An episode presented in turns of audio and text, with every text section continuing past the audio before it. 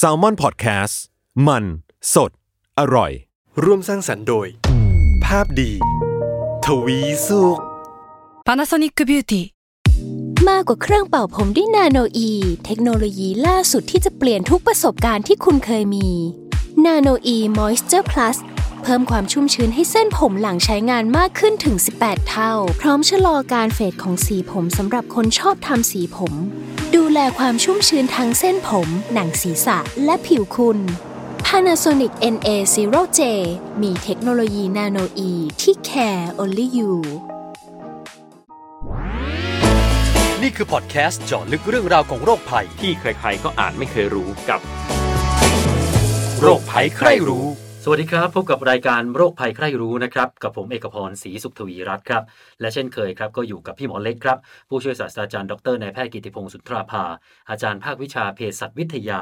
คณะแพทยศาสตร์ศิริราชพยาบาล มหาวิทยาลัยมหิดลนะครับสวัสดีครับพี่หมอเล็กครับสวัสดีครับคุณเอกครับและคุณผู้ฟังทุกๆท่านด้วยครับครับ วันนี้ในรายการของเรานะครับก็อาจจะฉีกแหวกแนวไปจากทุกครั้งที่ผ่านมากันอีกสักหน่อย ครับก่อนหน้านี้เนี่ยเราจะพูดคุยกันถึงโรคนะที่รักษาด้วยการแพทย์แผนปัจจุบัน แต่วันนี้เนี่ยเราจะมาพูดคุยถึงการรักษาที่เคยได้ยิน อาจจะในหนัง หรือไม่ใช่ในหนังก็ได้ ในโลกของความเป็นจริง เราอาจจะเคยได้ยินคนรักษาด้วยการแพทย์แบบที่เราจะมาพูดคุยกันในรายการวันนี้ครับก็คือการแพทย์แผนจีน วันนี้เนี่ยเราจะมีอาจารย์ที่จบหมอการแพทย์แผนปัจจุบันถูกไหมเอ่อคุณหมอท่านนี้เป็นรุ่นพี่ผมเองครับครับ ก็ท่านก็จบรามาธิบดี แล้วก็ท่านก็ไปต่อปริญญาโทที่ประเทศจีนเลยนะครับเรื่อครังบแพทย์แผนจีนโดยเฉพาะนะครับแขกรับเชิญนะครับก็คือนายแพทย์ ธนวัฒน์ชนวิริยะหรือว่าหมอกอฟนะครับครับ สวัสดีครับ คุณหมอกอฟครับ ครับ สวัสดีครับคุณเอก สวัสดีครับหมอเล็กครับ ครับ สวัสดีครับพี่กอฟครับ ครับ คุณหมอกอฟเราจะเริ่มต้นคุยเรื่องการแพทย์แผนจีนเนี่ย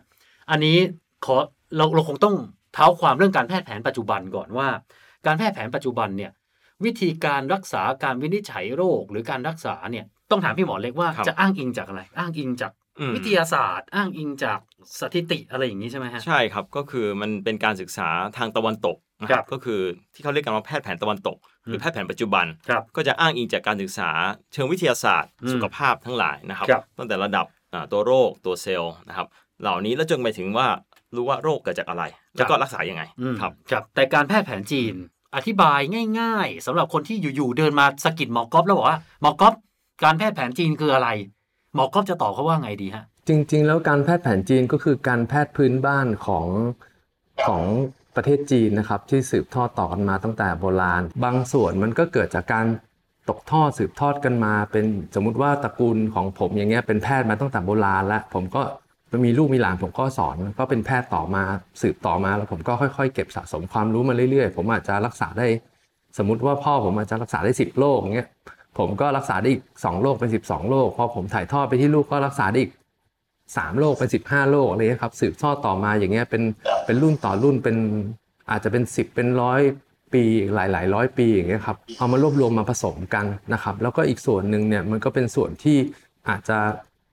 ไม่ได้สืบทอดต่อกันมาโดยตรง แต่ว่าคือไปพบเจอไปขุดพบในสุสานโบราณบ้างละบันทึกอยู่ในตำราไม้ไผ่โบราณ แบบว่าตำราที่เป็นจากทำจากผ้าไหม3,000 4,000 ปีที่แล้วอย่างเงี้ยครับ เจอตรงสุสานนี้หน่อยนึง เจอตรงสุสานโน้นหน่อยนึง แล้วก็เอามาเก็บรวบรวมสะสมเนี่ยนะครับ เหมือนเหมือนกับการแพทย์แผนปัจจุบันนะครับ ก็คือใช้วิทยาศาสตร์ใช้หลักการแนวคิดทางด้านวิทยาศาสตร์หรือการแพทย์แผนตะวันตกเนี่ยเข้ามาจับแล้วก็ ปลี่ยนมาเป็นองค์ความรู้แล้วก็เอามาผสมรวมกับองค์ความรู้เดิมที่ใช้อยู่มาตั้งแต่โบราณ มันก็มีหลายๆส่วนครับ แต่ก็อาจจะยังเป็นส่วนที่ไม่เยอะนะครับ ทางของฝั่งจากเหมือนแพทย์ตะวันตกเนี่ยครับอาจคจะรับผมผมถามเรื่องหลักหลักคิดดีกว่าพี่พี่หมอกอฟฮะว่าคืออย่างอย่างแพทย์แผนปัจจุบันเนี่ยเมื่อกี้พี่หมอเล็กก็เกริดแล้วว่า เราก็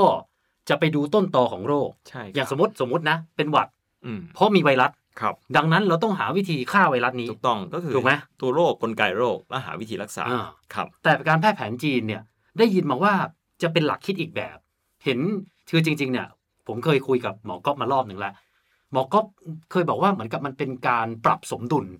ใช่ไหมฮะ คือจริงๆ แล้วแพทย์จีนเนี่ยนะครับเราก็พยายามแล้วก็มีภาษาของตัวเองอะครับคล้าย ๆ เหมือนหมอดูครับ อย่างนั้นนะครับ ที่เวลาเราพูดถึง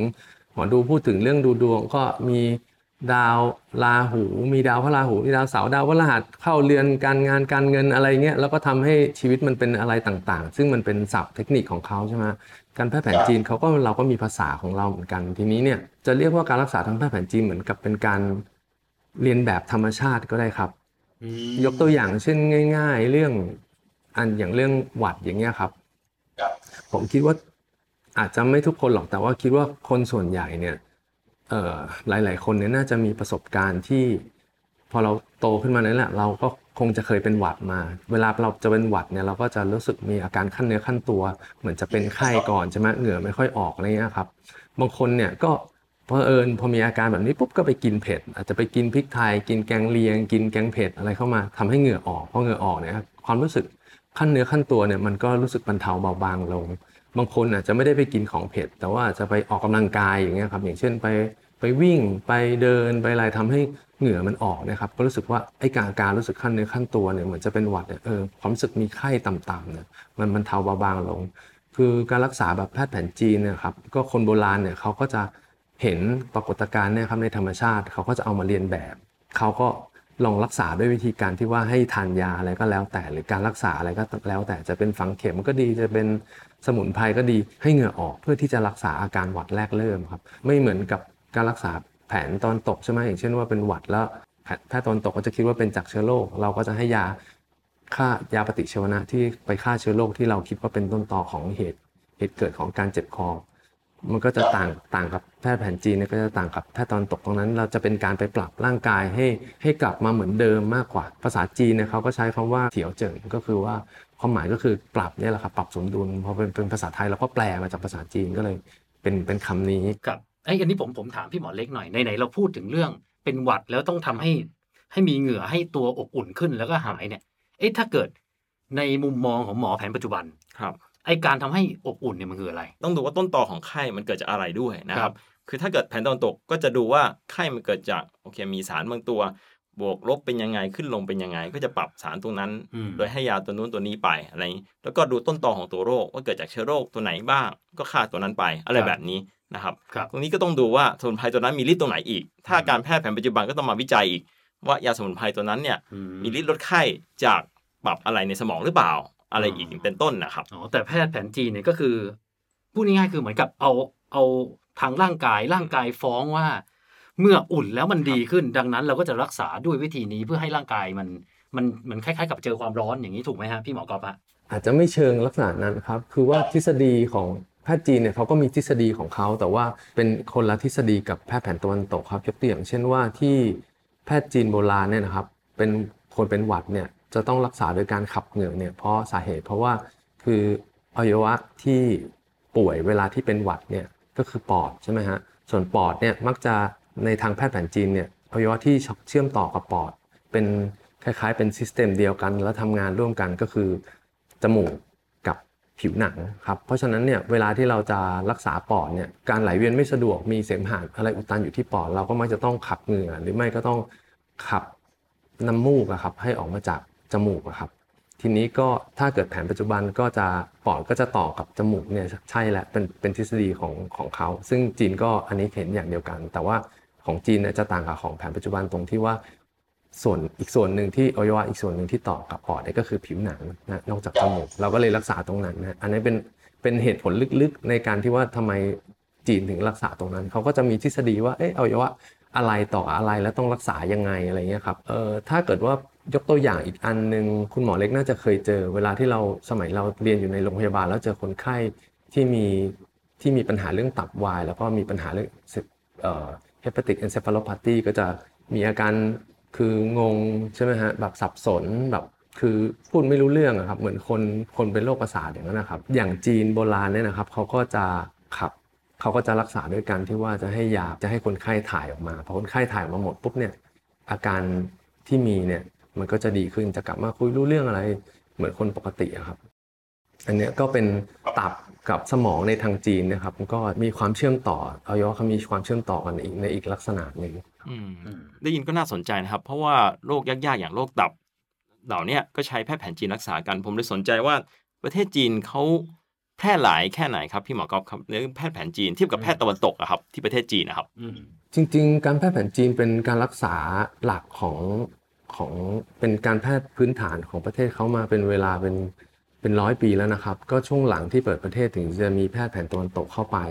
ครับแต่ว่าของเขาการแพทย์แผนจีนก็ถือว่าถือว่าใหญ่เขาจะมีโรงเรียนแพทย์สแตนอะโลนที่เป็นโรงเรียนแพทย์แผนจีนโดยเฉพาะ หรือว่าโรงพยาบาลใหญ่ๆเนี่ยก็ต้องมีแผนกแพทย์แผนจีนนะครับ ใหญ่พอๆกับแพทย์แผนปัจจุบันนะครับ ผมเคยไปดูงานที่ที่เทียนจินเนี่ยเขามีชื่อเสียงทางด้านการใช้ฝังเข็มในรักษาโรคอัมพาตอัมพฤกษ์โรงพยาบาลเขาใหญ่มากแบบ แปดร้อยพันเตียงอะไรเงี้ยครับมีแต่คนไข้ฝังเข็มทั้งโรงพยาบาลเลยครับครับอันนี้ผมผมถามหมอกอฟหน่อยครับว่าไอ้วิธีการรักษาแบบแพทย์แผนจีนเนี่ยมันมีกี่วิธีฮะถ้าถ้าจะจำแนกเป็นประเภทประเภทนะอย่างเช่น สมมุติเราไปหาหมอแผนปัจจุบันเนี่ยอ่าหนึ่งกินยาแน่อืมรักษาด้วยการกินยาสองคือผ่าตัดอาจจะเป็นผ่าตัดอืมสามคืออาจจะกายภาพ อืมใช่ อาจจะมีคือมันก็จะมีอยู่ประมาณสักอืม เนี่ยไม่กี่อย่างหลักๆนะครับไอ้อย่างอย่างการแพทย์แผนจีนเนี่ย คือเราเคยได้ยินอายาจีนนะนี่เคยได้ยินแน่อืมอะสองนี่ฝังเข็มครับอะมันมันมีวิธีอื่นอีกไหมฮะที่อาจจะนอกเหนือจากสิ่งที่เราเคยรับรู้มาฮะจริง ๆ การรักษาหลักๆของแพทย์แผนจีนก็จะมี 2 อย่างครับ ก็คือมียาจีนกับมีฝังเข็มครับอ๋อก็คือหลักๆคือสองอย่างนี้เลยครับ ใช่ครับ ทีนี้มันก็ในการฝังเข็มมันก็จะมีการรักษาย่อยๆอย่างอื่นอยู่ครับ ยกตัวอย่างเช่นว่าฝังเข็มเนี่ย ก็จะมีครอบวิธีการรักษาด้วยการใช้ครอบแก้วใช่ไหมฮะเออแล้วก็อาจจะมีการรักษาด้วยการใช้ลมสมุนไพรเนี่ยครับ ก็ในอย่างชื่อฝังเข็มในภาษาจีนเขาเรียกเจินจิ๋วเจินก็คือแปลว่าเข็มจิ๋วก็คือว่าเป็นสมุนไพรที่ว่าเราในหนังจีนเขาไปจุดไฟแล้วก็ไปติดอยู่ที่ปลายเข็มนั่นนะครับนั่นคือการลมยา คือถ้าพูดถึงเรื่องการรักษาเนี่ยต่ออะไอไอด้วยด้วยภาพรวมเนี่ยเรารู้แล้วแหละว่าคือการปรับสมดุลใช่ไหมฮะไอกินยาเนี่ยพอเข้าใจได้นะ กินยาเพื่อให้ตัวร้อนตัวเย็นหรืออะไรก็ว่ากันไปอืมแต่ฝังเข็มเนี่ย ไอหลักการมันคืออะไรฮะ เพราะอย่างสมมติเอาเข็มจิ้มเข้าไปตรงหัวไหล่สมมตินะฮะ หรือจิ้มเข้าไปที่ขา เอ๊ะแล้วมันมันจะไปปรับสมดุลยังไงให้ร่างกายอะอ๋อเอ่อต้องอธิบายอย่างนี้ครับก็คือว่าคนแพทย์จีนโบราณเนี่ยครับเขาค้นพบระบบในร่างกายที่ เรียกว่าระบบเส้นลมปราณครับก็คือว่าเหมือนในมันหนังจีนกำลังภายในนะฮะจะว่าอย่างนั้นคล้ายๆ อย่างนั้นก็ได้ครับ แต่อันนี้เป็นในในชีวิตจริงอะนะครับเขาก็ค้นพบว่าคืออันนี้ตามตำราที่เรียนมานะฮะเขาก็มีอาจารย์ที่สอนอาจจะเป็นแพทย์จีนสมัยโบสมัยก่อนเนี่ยเขาก็สันนิษฐานว่าน่าจะเกิดจากช่วงที่ประเทศจีนสมัยก่อนเนี่ยแบบ หลายพันปีก่อนเนี่ยคือมีการลบพุ่งมีสงครามมาตลอดทีนี้ การที่ว่าพอลบเนี่ยโดนฟันโดนแทงโดนธนูอะไรเงี้ยครับบางคนเนี่ยทหารเนี่ยหรือว่าคนเนี่ยเจ็บป่วยอยู่แล้ว แล้วพอโดนโดนเข็มโดนโดนฟันโดนแทงโดนธนูเข้าไปเนี่ยบางที่เนี่ยทำให้ความรู้สึกเจ็บปวดเนี่ยหรือว่าอาการเจ็บปวดเนี่ยมันบรรเทาลงเขาก็ ค่อยๆ เก็บข้อมูลแล้วก็ศึกษามาเรื่อยๆ ซ้ำไปซ้ำมาในในในยุคสงคราม หรือว่าในชีวิตประจำวันเนี่ยครับซ้ำไปซ้ำมาด้วยมันก็คงจะค่อยๆ เก็บข้อมูลมาจนพบว่าเอ๊ะจริง ๆ แล้วร่างกายเราเนี่ยคือผิวข้างนอกกับข้างในเนี่ยมันต่อกันนะบางทีเหมือนกับว่ายกตัวอย่างเรื่องหวัดแล้วก็ยกตัวอย่างต่อแล้วกันนะอย่างเช่นว่าเป็นหวัดไอไออยู่เนี่ยเอ๊ะทำไมไปกดตรงนี้แล้วอาการไอมันหายได้วะอะไรเงี้ยเขาก็จดบันทึกไว้แล้วก็ค่อยๆ เก็บรวบรวมข้อมูลนะครับจนสุดท้ายเขาก็พบว่า เอ้ย ไอเนี่ยคือปอดใช่ไหมฮะเวลาไปโดนตรงนี้แล้วหายไอได้เอ๊แต่ว่าบางทีปวดท้องอย่างเงี้ยคือลำไส้เงี้ยเอ๊ไปโดนอีกจุดหนึ่งอีกตำแหน่งหนึ่งเออ ก็หายหายปวดท้องแฮะอะไรเงี้ยก็ค่อย ๆ เก็บมาแล้วก็ฟอร์มเป็นทฤษฎีแล้วแล้วก็คนพบว่าเออมันมีอะไรต่อกันตรงไหนบ้างอะไรเงี้ยจนสุดท้ายเนี่ยพัฒนามาเป็นพันปีเนี่ยก็พบว่า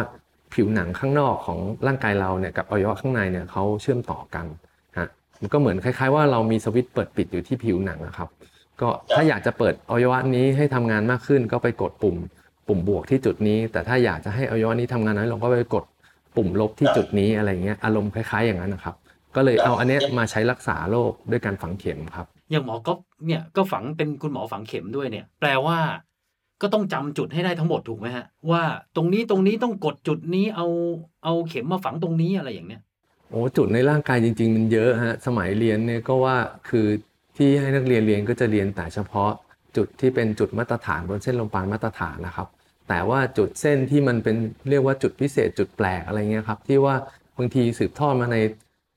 ในตระกูลหมอเนี่ยตระกูลนี้อะไรเงี้ยครับแล้วตระกูลนั้นอะไรเงี้ยมันก็หรือว่าในตำราโบราณเล่มโน้นเล่มนี้ที่มันมีนอกเหนือจากเนี้ยมีเยอะมีเป็นน่าจะเป็นพันๆจุดนะครับ แต่ว่าเราก็อาจจะผมอะจนเรียนมา เรียนมาทั้งหมดจนจำได้จนลืมไปหมด แล้วตอนนี้จำได้แต่ของที่ตัวเองใช้อยู่เป็นประจำอะครับไม่ได้ว่าจำได้หมดเหมือนสมัยก่อนแล้วละครับในไหนๆพูดถึงจุดแล้วผมถามหมอก๊อฟหน่อย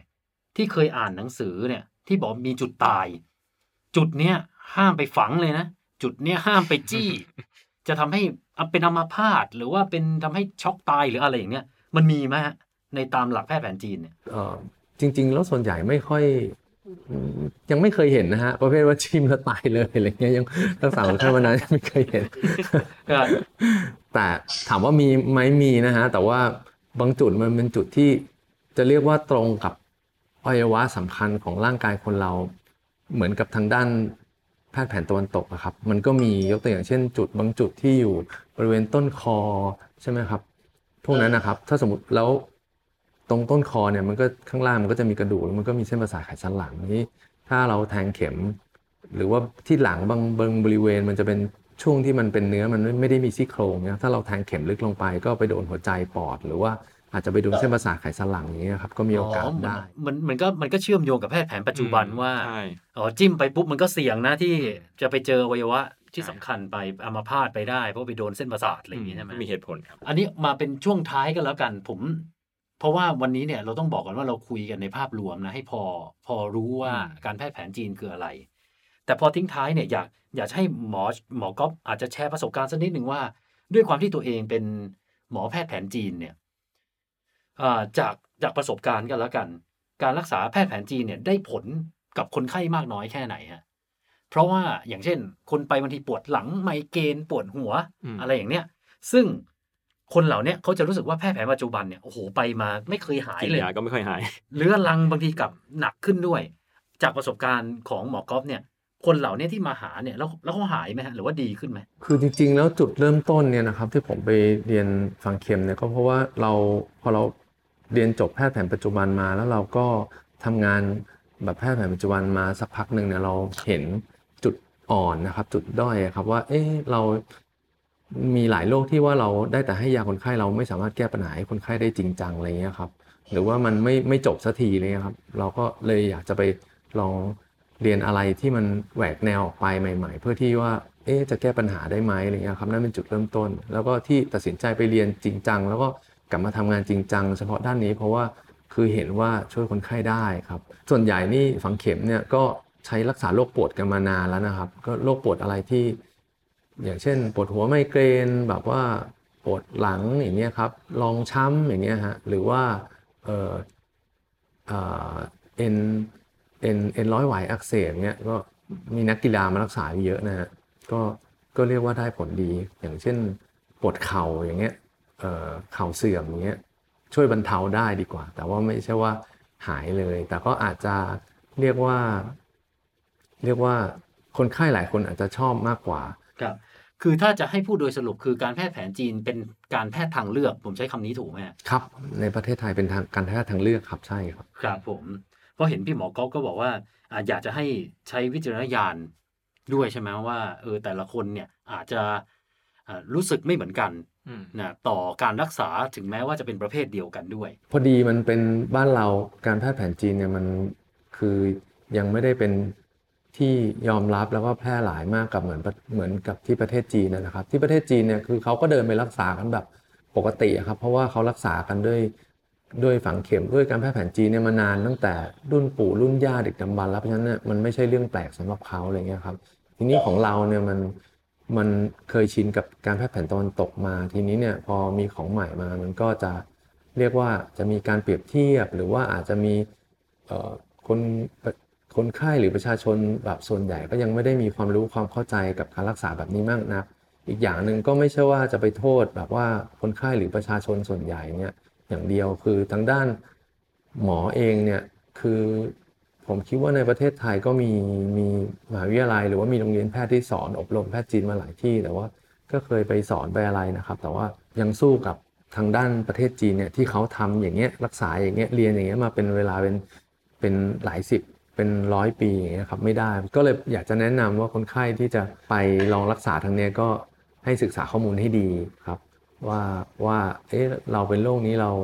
เรารักษาด้วยการฝังเข็มหรือว่าการแพทย์แผนจีนเนี่ยได้หรือเปล่าอะไรอย่างเงี้ยครับก็วันนี้เราก็จะนะคุยกันในเรื่องของภาพรวมกันแล้วกันครับยังไงถ้าเกิดโอกาสหน้าเนี่ยนะอาจจะคุยกันแบบเจาะลึกมากขึ้นอืมกันแล้วกันดีเลยนะครับสำหรับการแพทย์แผนจีนนะฮะเอาละวันนี้ขอบคุณ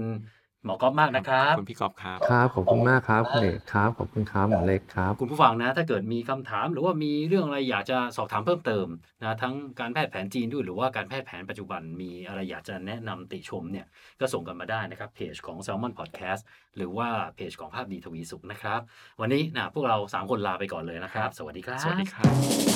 บ